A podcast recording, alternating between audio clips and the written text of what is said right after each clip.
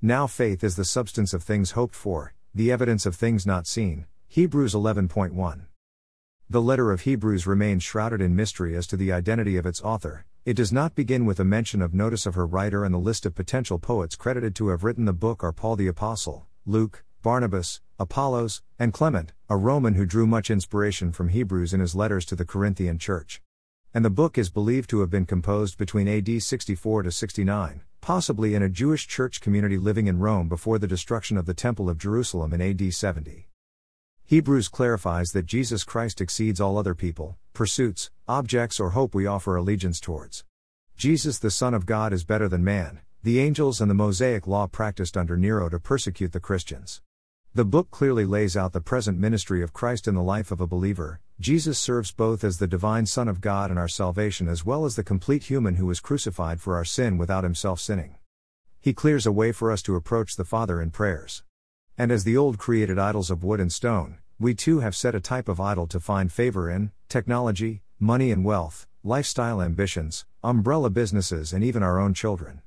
We experience idolatry in every turn, so we read Hebrews to make clear the only person who is worth holding a primary place in our hearts is Jesus Christ. He is a better man, better friend, better priest, and better salvation. Once we open up to Him, everything else falls in perfect peace. Now, faith is the substance of things hoped for. Paul the Apostle describes faith in wonderful words and acts done. Faith is the belief in the Word of God, understanding His will in our daily lives and eagerly seek to follow in His light, confidently trust in His promises. Paul writes of the faith of the Old Testament mighty men who bore great belief in the Lord, not in the strength of their own flesh but in trusting Him to make a way of them. The evidence of things not seen. And like our eyes receive the sense of sight, faith receives the sense of spirituality. Faith gives directions to the soul, and through the New Testament of Jesus Christ, many are saved.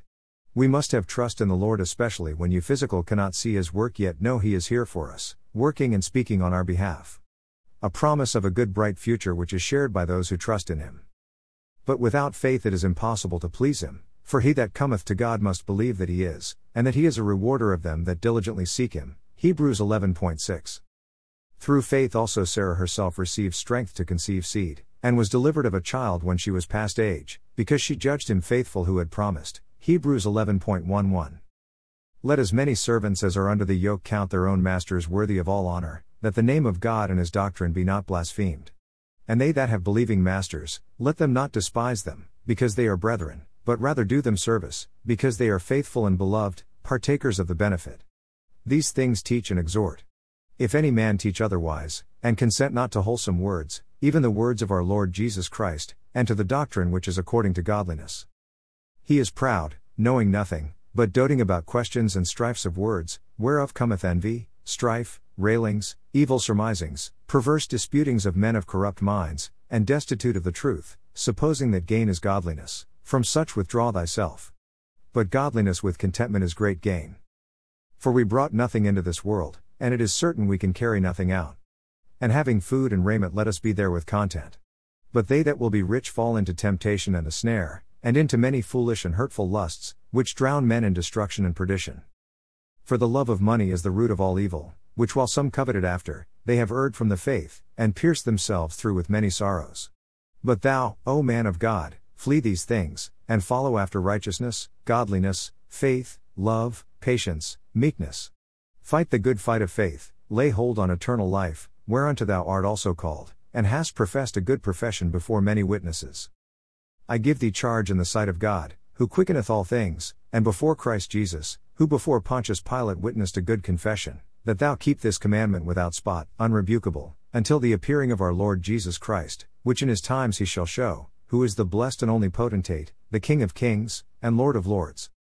Who only hath immortality, dwelling in the light which no man can approach unto, whom no man hath seen, nor can see, to whom be honor and power everlasting. Amen. Charge them that are rich in this world, that they be not high minded, nor trust in uncertain riches, but in the living God, who giveth us richly all things to enjoy, that they do good, that they be rich in good works, ready to distribute, willing to communicate. Laying up in store for themselves a good foundation against the time to come, that they may lay hold on eternal life. O Timothy, keep that which is committed to thy trust, avoiding profane and vain babblings, and oppositions of science falsely so called, which some professing have erred concerning the faith. Grace be with thee. Amen. Knowing this, that the trying of your faith worketh patience. James 1.3. But let him ask in faith, nothing wavering. For he that wavereth is like a wave of the sea driven with the wind and tossed. James 1.6. Dear Father, we thank you, Abba, Father. Thank you in life, love, patience, kindness, faithfulness, self control, hope, and mercies. We pray for the strength of faith, plant your word in our hearts and let our faith in you show to every man, nation, and heaven above. In the name of Jesus Christ I pray. Amen.